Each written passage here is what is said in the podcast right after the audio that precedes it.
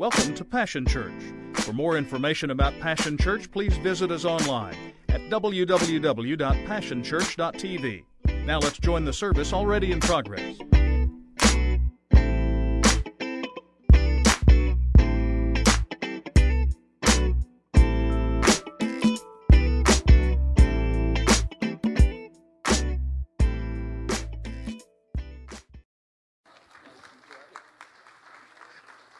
Amen.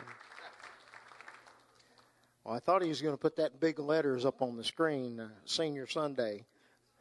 What a joy to be here and to worship the Lord, and uh, how my heart fills with joy and thanksgiving for each of you and uh, your participation in all the projects that allow these young people uh, to begin at this age to make an impact on the lives of others, uh, not only in Costa Rica but in San Antonio and, and everywhere they go.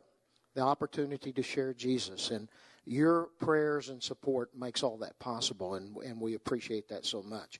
Well, you know I'm not Steve, so uh, this is the fifth Sunday, and we've been doing our core values, but we got through with all seven of them. So I asked uh, my son, I said, what do you want me to do on Sunday?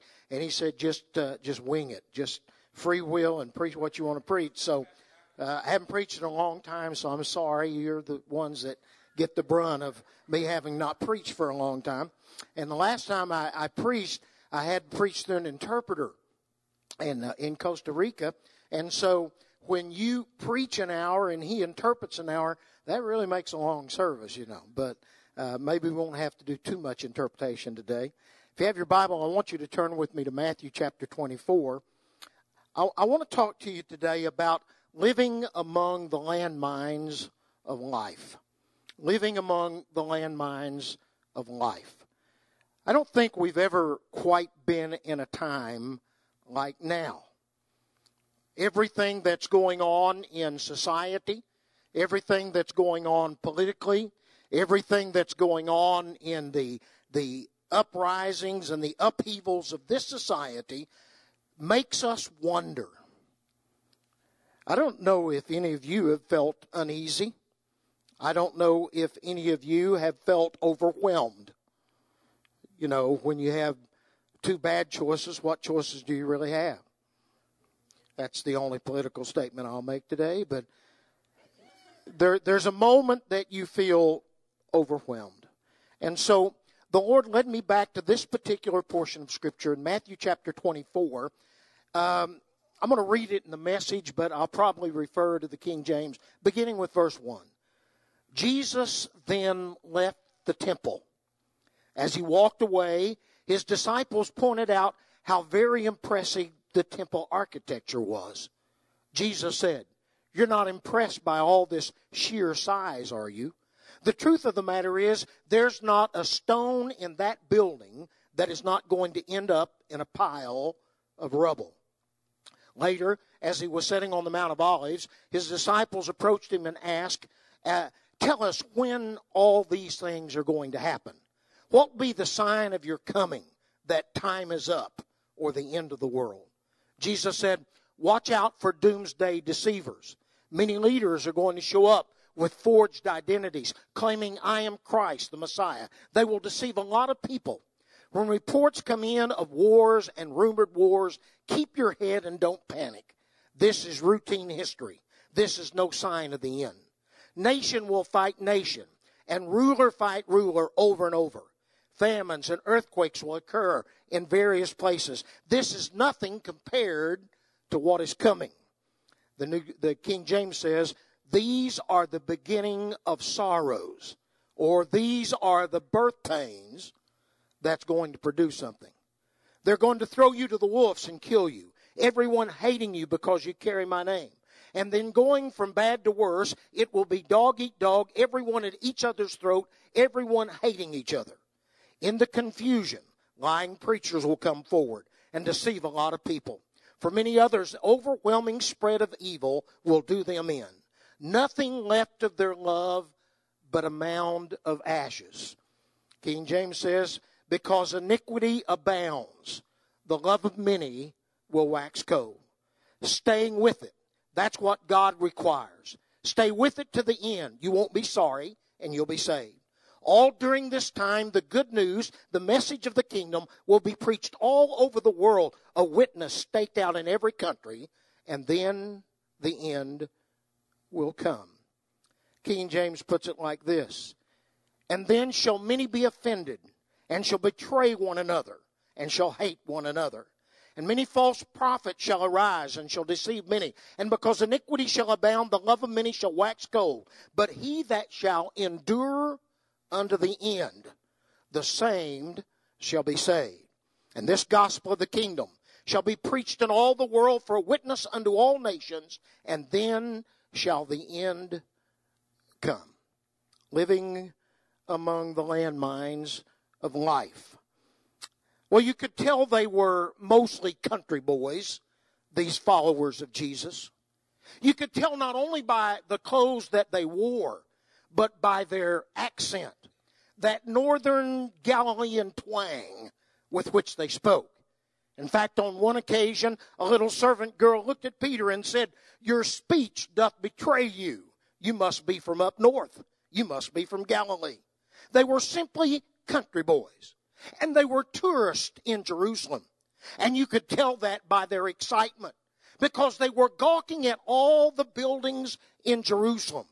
It would be like us going the first time to Manhattan or New York, or maybe to London or Paris and Rome. You could tell right off we're tourists, because we're walking around with our mouth hanging open, looking at all the wonders and all the sights. So were they. They were especially amazed by one building, the temple. And why shouldn't they be? It was Herod's temple. It had taken forty-six years for it to be built to completion. It was built on the foundation of Solomon's opulent temple. And it was built with white marble stones, some of them weighing over four hundred tons. White columns that extended thirty-seven and a half feet into the sky, plated with pure gold. That beautiful gate, made out of Corinthian brass, thirty foot wide and sixty foot tall, which was the main entrance into the very courtroom of God. Every day you passed by that building, it caught your attention. Because as the sun would shine, it would reflect off the white marble and off the brass and the gold. And the rays of the sun would reflect with such brilliance that it was almost blinding. And their gawking at the buildings. Wow. They're amazed. They're wondering at this marble temple. It is the symbol of Judaism itself. It is the center of the national presence of God, because the Jews believed that in that holies of holies, in that temple, God dwelt between the wings of the cherubim over the Ark of the Covenant. Of course, what they didn't know was that there was no ark in there, but that's another message. But as far as Judaism was concerned, this is the foundation. This is the very presence of God. And even to this day, though the temple has been destroyed, and all that remains is part of Solomon's Wailing Wall, they treat it with deep respect. And when you go into Jerusalem and you go into that court, that square that leads to the Wailing Wall, people will pass by going to work. But when they start past that wall, they may be walking like this. But the moment in their peripheral vision they see the wall of the temple, they turn and they face the wall all the way across the courtyard until they exit the square, and then they turn and go on their business out of respect to the presence of God. You don't turn your back on the presence of God. And they are amazed at what's going on. And then all of a sudden their amazement turns to astonishment. Because that's exactly what Jesus, their leader, did. He stops, looks at this massive structure, which is the center of their religion, the foundation of their national identity, and he turns his back on the temple. And he walks away. And as he is walking away from the temple and walking away from Judaism, he says, "Are you astonished? Are you amazed at the sheer size and the grandeur of this building? I tell you what's going to happen. This building will collapse like a pile of rubble, like a house of cards. Every stone will be dislodged. Not one stone will remain upon another until all is nothing but a pile of rubble." Wow. They're absolutely astonished. So astonished that as they're going out of Jerusalem, they can't say anything. But the Bible said when he comes to the Mount of Olives and is seated, the disciples come to him in astonishment. And they say, tell us three things.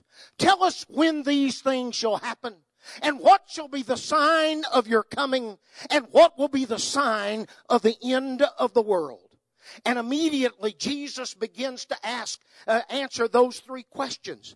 And you have to read Matthew chapter twenty-four and Matthew chapter twenty-five and Mark chapter thirteen and Luke chapter twenty-one. You have to study those in detail to understand what Jesus is saying. And Jesus begins to answer what they're saying.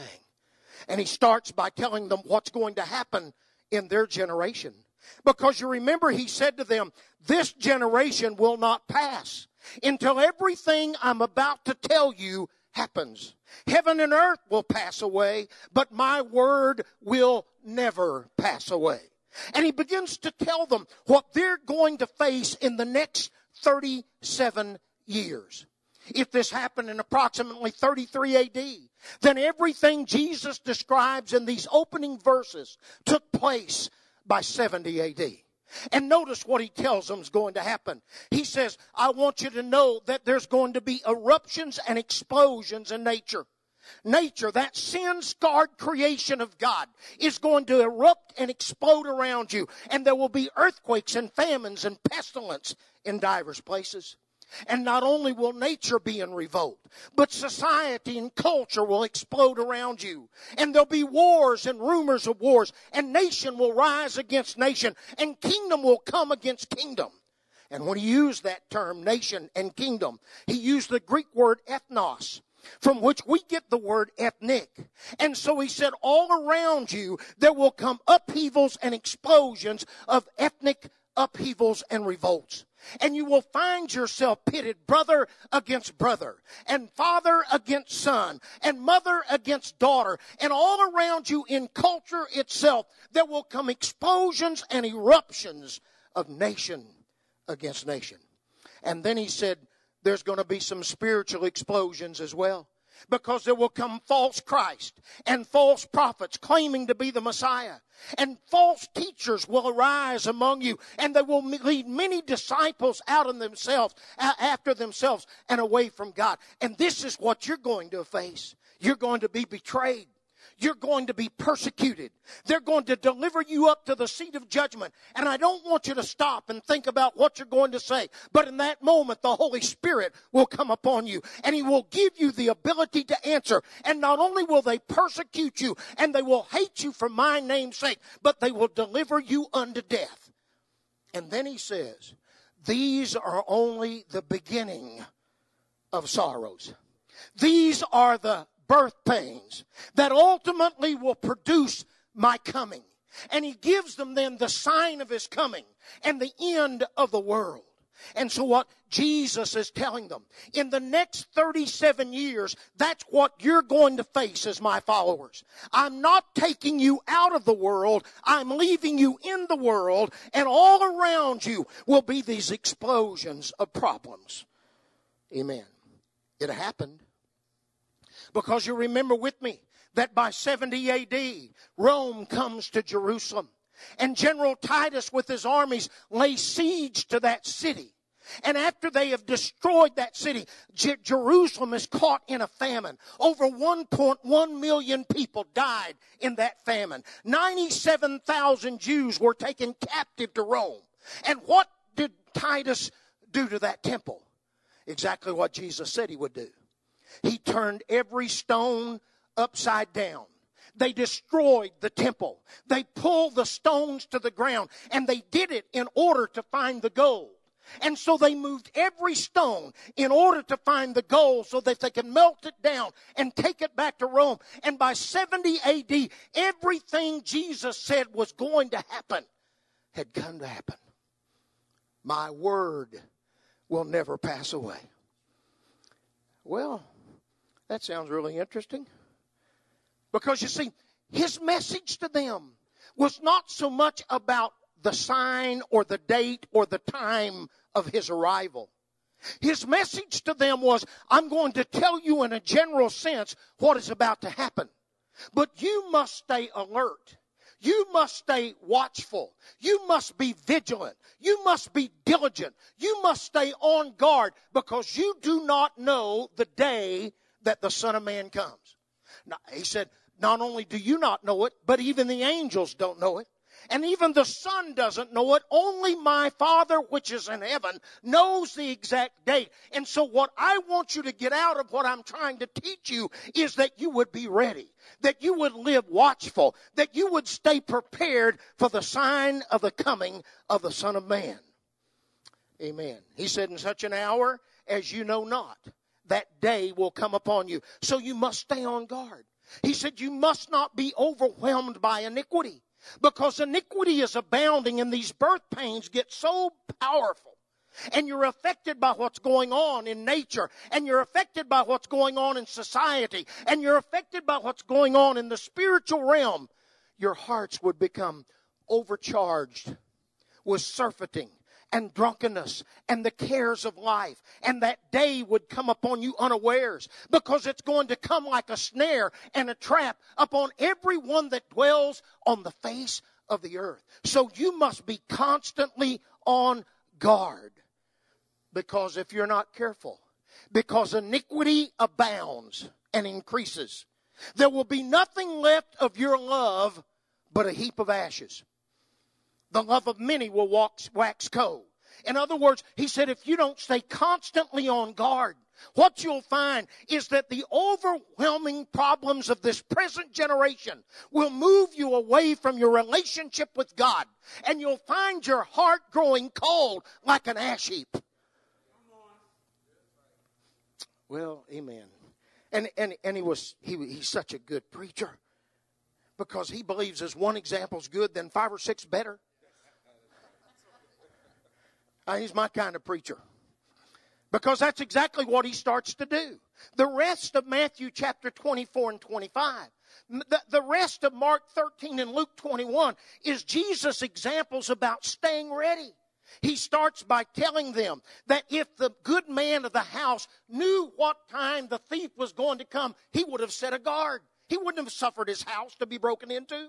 He talks about a good servant, the servant that feeds the, the, the, the people and, and does his master's will, and an evil servant that doesn't do his master's will. He talks about a man going on a country, and he gives one five pounds and another two and another one, and he expects them to put them to use and to have something to show when the master comes.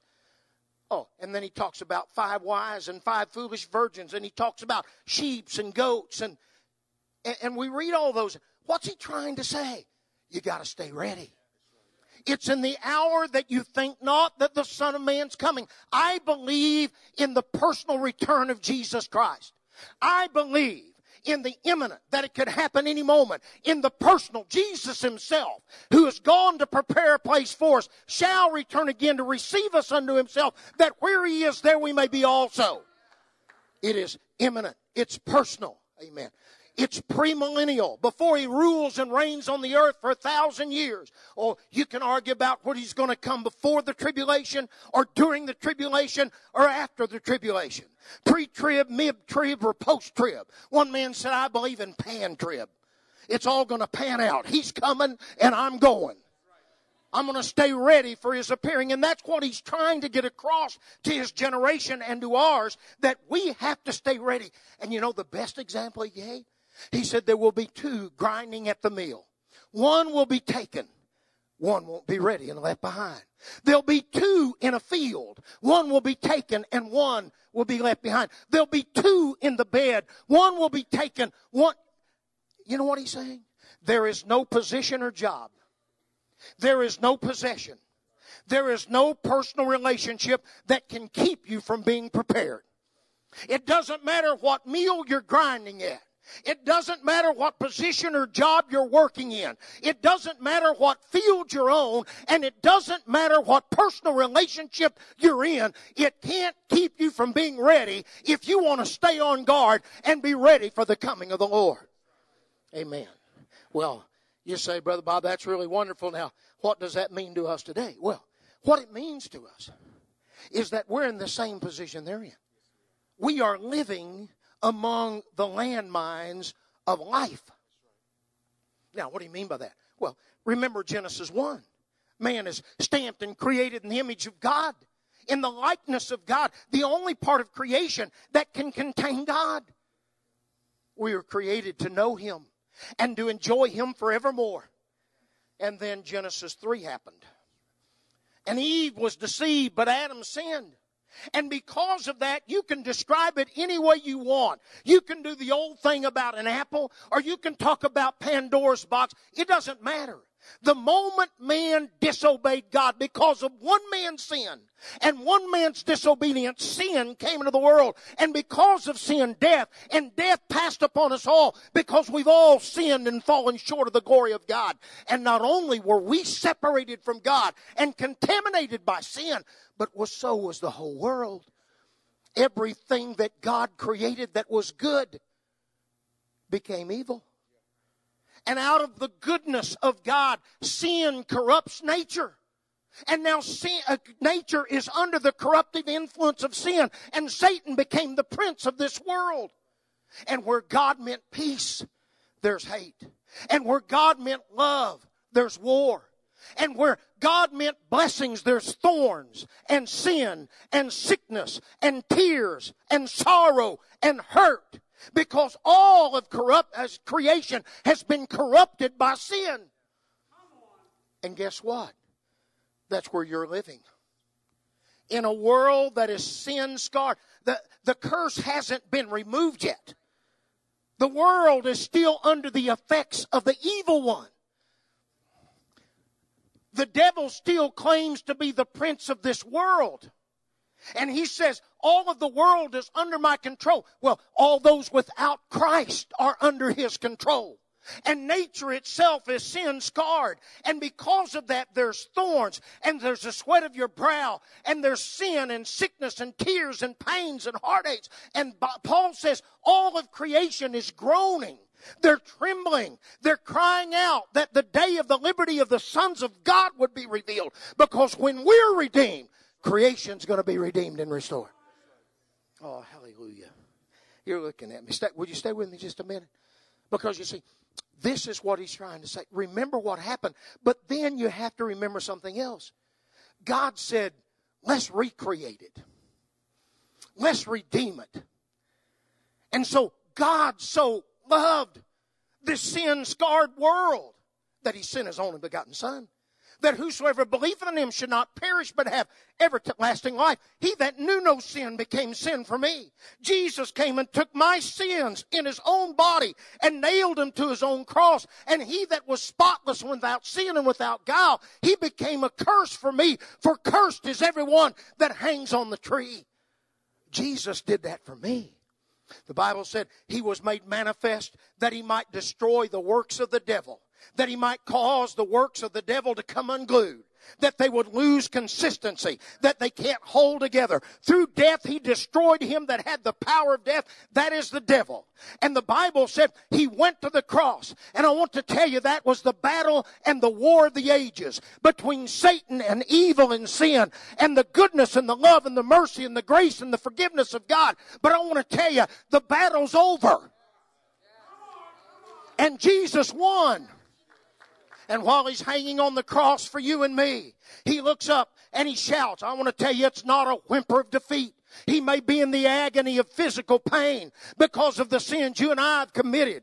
He may be suffering for our wrongdoing. A crown of thorns is upon his brow so that one day he can restore nature and remove the curse of sin. His back is open because of the stripes. His side is riven. But I want to tell you, it's not a whimper from the cross. It's a shout of divine triumph and divine victory. And he says, it is now finished. It is paid in full. Hallelujah. And the Bible said he triumphed over them in it. He made a, he spoiled principalities and powers, and he made a show of them openly, and he triumphed over them in his cross. He guaranteed it by his resurrection. He is ascended to the right hand of the Father. Up from the grave he arose with a mighty triumph for his foes. He arose a victor from the dark domain, and he lives forever with the saints to reign. He arose, hallelujah. Christ arose, and he conquered sin, and he conquered Satan, and he conquered death, and he conquered hell, and he conquered the grave, and the devil lost, and the devil is defeated. Oh, if you don't hear anything else I say, the devil is a defeated foe. He is defanged, declawed, and defeated. He only rules by the usurping of authority. You know what that means? If you don't give it, he can't take it. That's why the Bible says, resist the devil, and he will flee from you. Draw nigh unto God, and God will draw nigh unto you. Jesus has already defeated him. Oh, hallelujah. The battle's over, and Jesus won. Oh, praise God. That, that's why he says, don't give place to the devil. Eschew evil. When evil comes in stage right, you go out stage left. Don't give the devil a place in your life, because he's a defeated foe, and if you don't give it to him, he can't take it from you. Jesus won. The battle's over. Oh, but wait. Jesus said, I'm not taking you out of the world. I'm leaving you in it. I will keep you from the evil one. You'll be strangers and pilgrims and foreigners and aliens. You'll be in it, but you won't be of it. You won't operate by its energies, its efforts, its priorities, because you've been redeemed and restored, and you are a new creation in Christ Jesus. Old things have passed away. All things have become new. You have been adopted into the family of God. Your names are written in heaven. You're baptized into the body of Christ, and you're looking for a kingdom. And your allegiance is to another king. But you're going to be in it. The only way I can describe it is after every war. Ever, after every battle is over. Do you know what happens? There's debris left on the battlefield. In fact, most of the debris is unexploded ordnances, artillery shells. Most of all, it's mines that were never exploded. When the Iraq-Iran war ended, on the border of Iran and Iraq alone, there's an estimated twenty-four million landmines that are still there. In seventy-seven countries where there have been war and guerrilla conflicts and, and, uh, and overt wars, there's estimated right now that there are one hundred million landmines that are still on the battlefield, just waiting for somebody unexpectedly to walk by. And when you get too close to them, they explode. Do you know how much they cost to make? Three bucks. They can make a personal landmine destined to do one of two things, to kill or to maim, for three dollars. And so they're very cheap. And they put them on every battlefield. The battle's over, but the landmines are still there. And every twenty-two minutes, one explodes. A farmer, a child, an animal gets too close to that hidden landmine. The debris of the ba- the battle's over. The victory's already been won. But the battlefield is cluttered with landmines. And when someone gets too close, they go off and they kill and they maim and they destroy. In fact, they kill between seventy-seven and ninety thousand people a year. And they took three dollars to make. But it is estimated right now, we've already spent over five billion dollars trying to remove the landmines from the battlefield. It's estimated that right now, if we could remove every one, it would take somewhere around one hundred billion dollars and eleven centuries to remove all the debris. And what I'm trying to tell you is what Jesus is telling his disciples, he's telling us. He's saying, I want you to know that the battle is over. I've won. But there's still landmines. And I'm not taking you off the battlefield. I'm leaving you in the world. And if you get too close, the landmine will go off. And you will be affected by it. Well, that's good news, isn't it?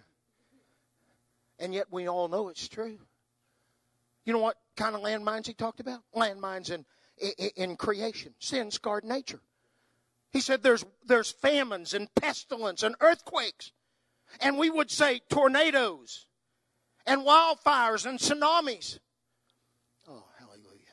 And AIDS. Do you know there's over two million people in Africa alone affected with AIDS? They estimate that within the next twenty years it could be twenty to two hundred million. That the average age in Africa has decreased from sixty-one to thirty-nine because of this landmine called AIDS. And now there's Zika and all these. Do, do you understand? Because nature is scarred by sin. There's landmines in nature. Famine in Sudan has killed two million people. four million people have been displaced. Were they all evil people? No, not at all. Don't you remember what Jesus said? He said, do you think those eighteen that the Tower of Siloam fell on in Jerusalem were worse sinners than you? No, no, unless you repent. Were those Galileans that Pilate not only killed them, but mixed their blood with the sacrifices in the temple, were they worse sinners than everybody else? No, they got too close to the landmine, and the landmine exploded. And we're in this world. And because nature has been corrupted by sin, there's landmines. And when we get too close to them, they go off. I went to a singing last night. One of my good friends led music in one of our churches for thirty-eight years. Just a few years ago, his grandson, eight years old, were one of the victims of the Moore tornado. He is a righteous man. He loves God with all of his heart. He sings with everything that is within him. He's done it all of his life since I've known him, since nineteen sixty-six. Do you think he's worse than any of us? That his grandson would die in a tornado? He got too close to the landmine. Boy, you guys are really silent. And he said, not only is, is there landmines in nature that can affect you, but he goes on and says there's landmines in culture, nation against nation, kingdom against kingdom. He said, evil men and deceivers will wax worse and worse. He said, men will be lovers of their own self, heady, high-minded, incontinent, fierce. They will lead people into war. Do you think all the Germans were bad in World War Two? No.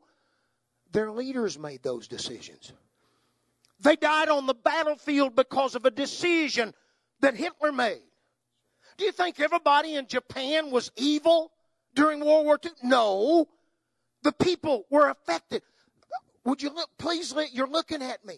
Do you think everyone that, that is, is Islamic is bad? No. Culture has been scarred by sin. And men will seek and jockey for power and position. They do it out of greed and evil. And unfortunately, that's a landmine. And as long as we're in this culture, if we get too close, do you think all those policemen in Dallas that were killed were evil above all the other policemen in America? They got too close to a landmine. I, I, I am going somewhere. Would you say? And he said, not only that, but not only will there be landmines in nature that, that, that if you're not careful, they will affect you and your family and in, in society. But he said, there'll be landmines in the church. And there'll be men that claim to be Christ and deceitful preachers like Hymenaeus and Philetus, whose words do eat like canker or gangrene or cancer. They say the resurrection is past, and they overthrow the faith of many. And they're going to arise false prophets and false teachers, and they'll lead men astray in the church. And if you get too close, Brother Bob, that's not a very happy message. No, but it's a real one. And what Jesus is trying to say to us is the same thing he said to his followers. I'm not going to take you off the battlefield. You're going to live in this world. And because you live in this world, there will be landmines that go off around you. But I want to give you some assurances. I'm going to assure you of how you can live among the landmines of life. You know the first assurance he gave? Perseverance. He said, those that endure to the end, the same, they will be saved. Those that hold on to the end, those that take hold of the kingdom of God, those that take a sure grip of faith upon their faith and will not be shaken loose or let go, those who are tenacious, bulldog tenacity, those who are steadfast, those who persevere to the end, those that hang in there until I come, they're the ones that's going to be saved. And while the landmines are going off around you, there'll be some of you that will not lose faith. But you're going to hold on to the end. You will abide under him to the end. You will bear up under him. You will be courageous and you will not quit. You will have patience, which is steadfast endurance. And in your patience, you will possess your soul. Oh, hallelujah. He says, there'll be some of you who keep your faith all the way to the end. No landmine exploding around you or affecting you can make you let go. For the kingdom of God suffereth violence, and the violent take it by faith. He said there's some of you that's got this tenacious faith, and you take hold of the promise of God. And no matter what explosion goes off, you will not let go. And it's that kind of faith that produces the promise. And that kind of faith that will keep you all the way to the end. Be steadfast, unmovable, always abounding in the work of the Lord. He said, do not be wearied in well-doing, for you shall reap in due season if you faint not. Max Lucado says there's a Brazilian word for that. It's called gara, G A R R A. Probably not pronouncing it right. But gara means nails or claws. And though it means fingernails or claws, it is a word they use to make you know that you're going to persevere. They say there's some people that's got gara. There are people that have claws and nails, and they reach out and take hold of the rock. And no matter what happens in their life, they will not be shaken loose. And it's those kind of people that are going to win. Because the Bible said he's made us a nail in the holy place. We are anchored to the rock. And no matter what explosion goes off in our life or around us, we will not let go. Best example I know is uh, Ben Hur. Any of you seen Ben Hur? There's getting ready to be a remake. Uh, I knew somebody would finally do it. Original Ben Hur had Charlton Heston in it. It was produced by Cecil B. DeMille. They didn't have computers. And so the main scene of Ben Hur is the chariot race in the arena at Rome. Well, they didn't, they, they, Charlton Heston had to drive the chariot because they couldn't use a stand-in because it's all close-ups and they didn't have computers. And Charlton Heston comes to DeMille and says, I got news for you. I can't even drive that chariot. And DeMille says, you keep practicing. You keep trying. You, he said, I can't. Uh, there's eight horses. He said, I, I, I, he said, you keep trying. Heston worked and worked and finally came back to DeMille. And he said, sir, I can drive the chariot, but there's no way I can win the race.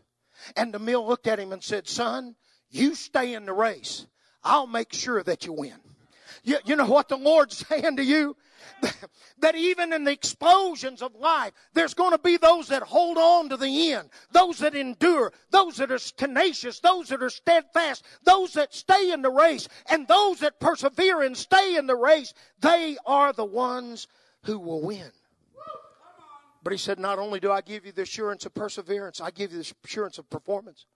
While the landmines are going off, this gospel will be preached into all the world. In the middle of all the iniquity, in the midst of all the problems, in the midst of all the explosions and the upheavals, nothing can stop the performance of us preaching the gospel to every nation. In other words, what he said is no matter what landmine goes off in your life, it can't keep you from fulfilling the purpose of God. You're going to keep performing. Oh, hallelujah. You're going to keep preaching. You're going to bring the witness of the good news of the gospel into all of the world. That, quickly, that, that's what he, he's saying about Paul. Oh, I know we talk about his thorn in the flesh, and nobody knows what it was, and we try to make it his eyesight, and he said it was a messenger of Satan to keep him from being lifted up in his revel. It doesn't matter what it was. Paul said, I asked three times. I petitioned God. This is, this is not Bob. This is Paul, the Lion of God, the apostle to the Gentiles, the one that says, I speak in tongues more than you all. This is Paul. And Paul says three times from the depth of his heart, Lord, remove this from me. And the Lord says, my strength was completed in weakness. When you're the weakest, I'm the strongest. And I'm not going to remove the thorn, but I'll tell you what I'm going to do. I'm going to give you grace. And my grace is sufficient for you. And that weakness in your life, that landmine that's exploding in your life, can never keep you from fulfilling the purpose of God. It will not debilitate you. It will not keep you from performing and preaching the good news all the way to the end. Paul said, therefore, I glory rather in my infirmities, because I've run with patience the race that's set before me. I've finished the course, I've kept the faith, and now there's a crown of righteousness, because nothing the devil could throw at me could keep me from doing what God told me to do, because God's grace. Oh, hallelujah. And you know the platform that we operate off of? ten sixty-six A D. William of Normandy invades England. England was a mighty force. They'd never been defeated on a foreign field, and they'd never been defeated at home. But William of Normandy had a secret. He had invented something. You know what he invented? The stirrup. Up until that time, a horse was an unstable platform, and the soldiers would ride their horses to the battlefield. And then because they were so unstable, they would dismount and fight. But not William. He invented the stirrup. And now when he rides the horses to the battlefield, it's a stable platform. And he rides with strength and power over England and wins the victory. Do you know what? In our battle, we don't fight in our own power. We have a platform. You know what it is? You shall receive power. After that, the Holy Ghost has come upon you. You will receive ability and efficiency and might, and you'll be a witness for me. And no matter what landmine's going off, you'll still perform. And then he said, I give you the performance, not only of perseverance, assurance of per- perseverance and performance, I give you the assurance of perfection. There'll be some that endures to the end. They'll be saved. You'll preach the gospel as a witness, and then the end will come. And when he uses this term, end, he uses the Greek word teleos, which means completion, maturity, perfection. He said, I'll tell you what I'm going to assure you. The end is coming. The time of perfection will arrive. And when the end comes, everything that was imperfect becomes perfect. Everything that was incomplete is completed. I believe in heaven. You know why I believe in heaven in the end? Because it's the end of everything sin tried to do. All the imperfection, all the corruption. Jesus said the former things are now passed away. And there there'll be no more night, there'll be no more sin, there'll be no more curse, there'll be no more sickness, there'll be no more pain, there'll be no more tears. All those landmines will be done away with. Because you know what Jesus said? I make all things new. He did not say, I make all new things. He said, I'm going to restore this earth. The old heavens and the old earth will be renovated and restored. And there'll be a new heavens and a new earth wherein dwells completion and righteousness. I make everything new. I'm going to restore the vigor. I'm going to restore the vitality. I'm going to restore the life. Everything that you think is incomplete, when you get to heaven and the end comes, it will be a time of completion. A time of perfection. Oh, that might not mean anything to you. But it does to a lot of people sitting here. Because there's a lot of you sitting here and suffering and sorrow. Landmines gone off in your life.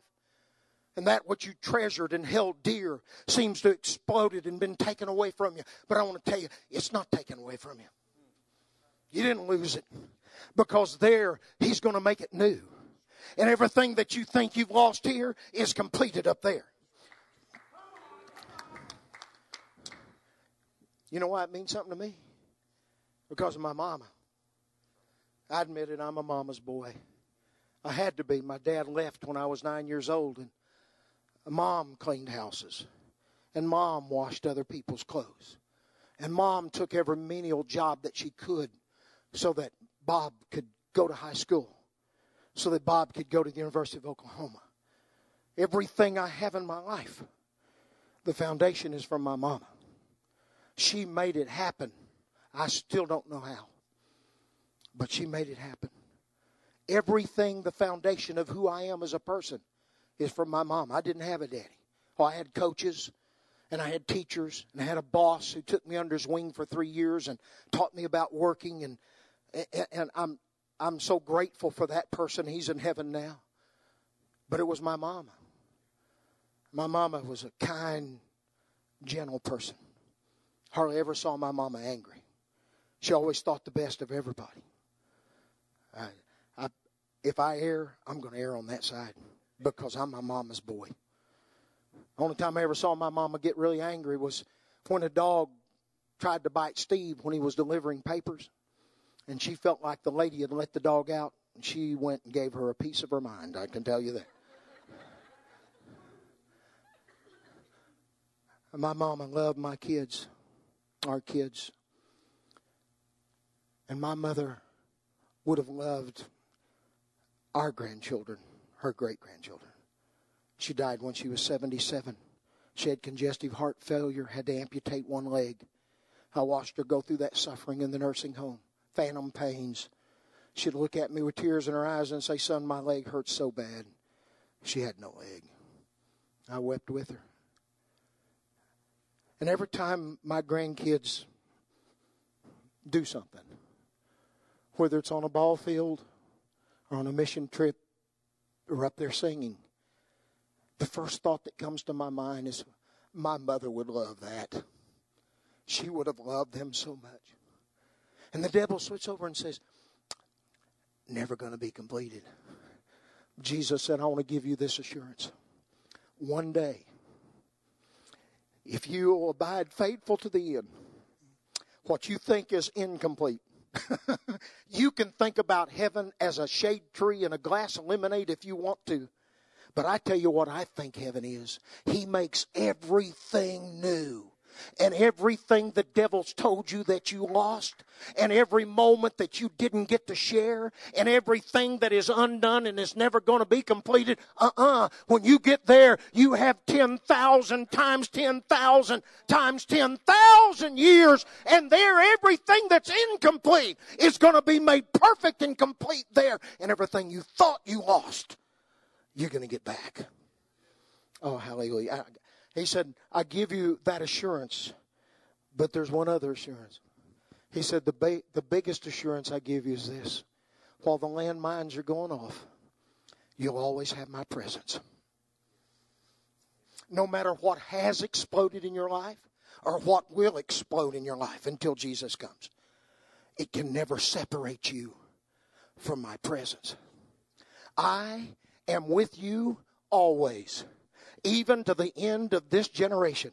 I will never leave you. I will never forsake you. But lo, I am with you always. And when he said, I am with you always, in the Greek he did it really different because their dictation and, and structure is different than us. And he really said, I with you always am. You know what that means? He's got you right in the center of his presence. And no exploding landmine of life can ever separate you from the presence of God. His name is Emmanuel, which being interpreted is God with us. He is an ever-present help in the time of need. And regardless of what's going off around you, he is here just for you.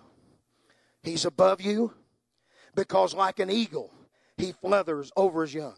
He is below us, for underneath are the everlasting arms. He is behind us because he's our rear guard. He is before us because the Lord has always been set before me, and he is at my right hand, and I will not be moved. And he is around us because he gives his angel charge over you, and the angel of the Lord encamps around about those that love God. And no matter what explosion goes off in your life, it cannot separate you from the presence of God. Height, nor depth, nor principality, nor power, nor death, nor demons, nor any other thing can ever separate you from his presence, because he's right there with you.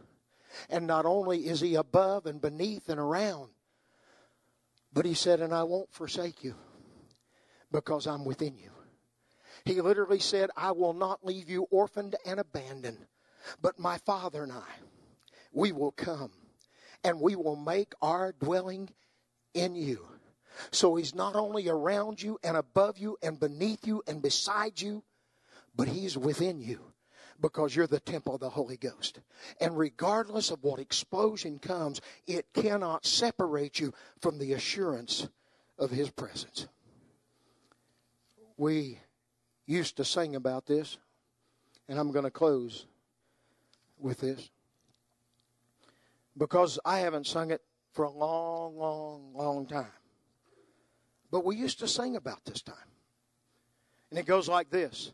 I'm watching for the coming of the glad millennial day, when our blessed Lord shall come and catch his waiting bride away. Oh, my heart is filled with rapture as I labor, watch, and pray, for our Lord is coming back to earth again. Jesus coming back will be the answer to earth's sorrowing cry. For the knowledge of the Lord shall fill the earth and sea and sky. God shall take away all sickness, and the sufferer's tears will dry, when our Savior will come back to earth again. Then the, then the sin and sorrow, pain and death of this dark world shall cease, and a glorious reign with Jesus of a thousand years of peace. All the earth is growing, crying for that day of sweet release, for our Jesus shall come back to earth again. Yes, the ransom of the Lord shall come to Zion then with joy, and on all his holy mountain nothing hurts or shall destroy. Perfect peace shall reign in every heart, and love without alloy, after Jesus shall come back to earth again. Our Lord is coming back to earth again. Our Lord is coming back to earth again. Satan will be bound a thousand years. We'll have no tempter then, after Jesus shall come back to earth again. And I got two new ones, because I knew most of you don't know the old one. One of them is just really new. And it says, letting go of every single dream, I lay each one down at your feet. Every moment of my wandering never changes what you see. I try to win this war, I confess. My hands are weary, I need your rest. Mighty warrior, king of the fight, no matter what I face, you're by my side. When you don't move the mountains, I'm needing you to move. When you don't part the waters, I wish I could walk through. When you don't give the answers as I cry out to you, I will trust in you. I will trust in you, even in the landmines. And then this one says, when I walk through deep waters, I know that you will be with me. When I'm standing in the fire, I will not be overcome. Through the valley of the shadow, I will not fear, for I am not alone. I am not alone. You will go before me. You will never leave me. In the midst of deep sorrow, I see your light is breaking through. The dark of night will not overtake me. I am pressing into you. Lord, you fight my every battle, and I will not fear. I am not alone. I'm not alone. You go before me. You will never leave me. You amaze me, redeem you, redeem me. You call me as your own. You're my strength. You're my defender. You're my refuge in the storm. Through these trials, you've always been faithful. You bring healing to my soul, because I am not alone, and neither are you. I want you to stand with me.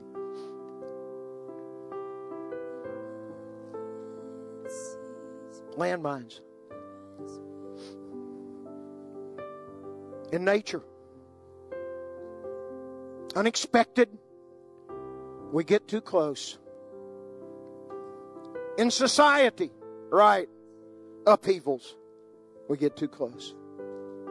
False Christ and false prophets and deceiving preachers get too close. But in the middle of it, Jesus said, I want to tell you something. There'll be those of you that hold on till the end. You'll be saved. There are those of you that are going to go on preaching and performing regardless of what explosion goes on.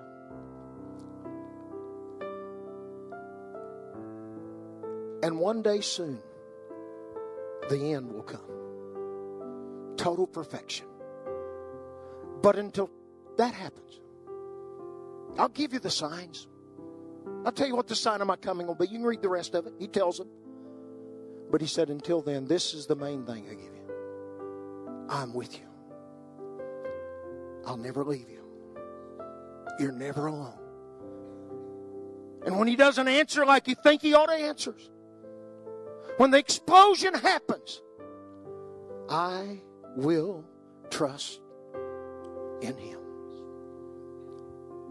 For the Lord shall come back to earth again one day.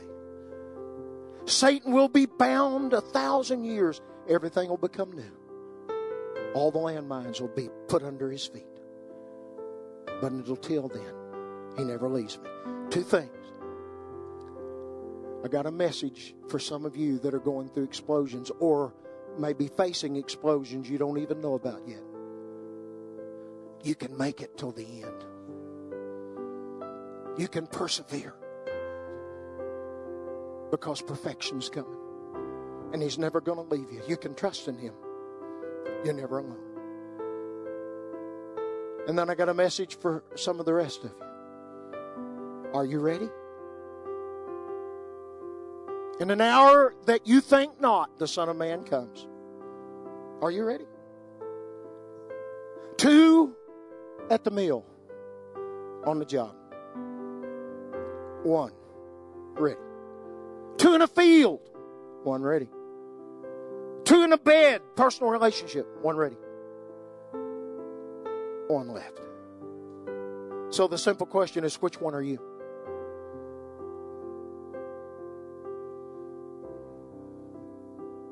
Are you ready for the coming of the Lord? If not, you can be. Right now, right here. If you believe in your heart and confess with your mouth the Lord Jesus, you shall be saved. Whoever heads bowed for just a moment.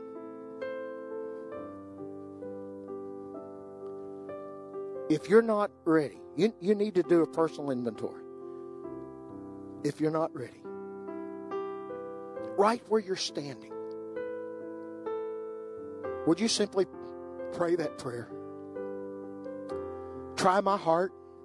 Search me, O Lord. Know my heart right now. See if there be any wicked way in me, anything that would keep me from being ready. Take it out of my life. Take sin out of my heart. Help faith to rise up within me. Come into my heart, O Lord. Come in today. Come in to stay. Would you, would you just pray, Father, right now? Help each one of us to know your spirit bearing witness with our spirit that if you came right now in a moment, in the twinkling of an eye, with the trump of God and the shout of the archangel, then not only would the dead in Christ rise first, but we which are alive and remain faithful would be caught up together with you. Help us to be ready. And now I want us to pray in another way, and we'll close. There are some people here. You stepped on a landmine. You got close, and it exploded, and you're affected by it. There's probably some of us in days to come, if Jesus tarries, that we're going to get close to landmines without even knowing it. But he said, don't worry. Don't fret. Perfection's coming. Until it comes, my peace is going to always be with you. My presence is going to be right there. I wonder if just for a moment, I'd like for us to pray for one another, but I want us to pray intelligently. And you would simply say by an upraised hand, Brother Bob, you're right. I, the battle's over and Jesus is won, and I know that. But a landmine has gone off in my life. And I've been affected by it. And I've been hurt by it. And there's tears and pains and sorrow and hurt and sickness. And I need his assurance this morning. I need his presence. Would you just slip up your hand? Just just, just, just raise it up. I, I've stepped on a landmine. Yes. Others. I, some of you are suffering with sickness. That's a landmine. Loss. That's a landmine. Sorrow. That's a landmine. You just slip up your hand. Just hold it up for a moment. Because I, what I want some of you to do is to look around. And you'll see these hands. And I want you to, you'll have to slip out of your seat. But would you just go to those people whose hands are up? So that we can pray the prayer of God's presence over them. Over here some, here some. Brother Bob, there's landmines going off. And I want to endure to the end. I know perfection's coming. I want to keep performing. But most of all, I need his presence. I need his presence. I want you to go to them right now. Surround them. Would you do it? Just reach out to them. Hallelujah. Father, we thank you right now that you've won the victory through your Son, Jesus Christ. That he's ascended to the right hand of the Father, seated next to the majesty on high. And all of his enemies has been put as a footstool. And that last enemy that will be destroyed is death. And when that last enemy is defeated, then the kingdom will be offered up to God, and he'll be all in all. But Lord, until that moment of perfection arrives, you're never going to leave us. You're never going to forsake us. You are Jehovah Shammah, the Lord who is present, the ever-present help in the time of need. Lord, you're above them and below them and behind them and before them and around them. And most of all, you're in them. And we're going to endure till the end. Hallelujah. Bless them right now with your presence, Lord.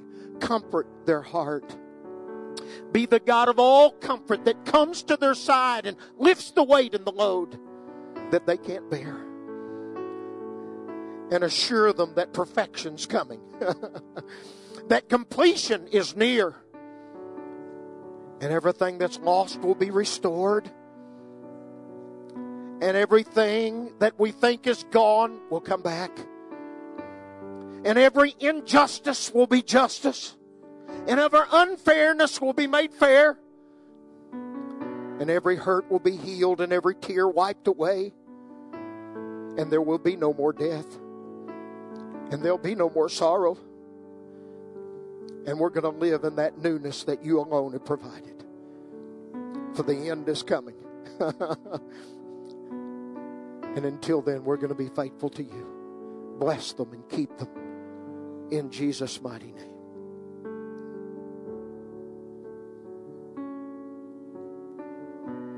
Amen. Well, you guys can be seated just for a moment.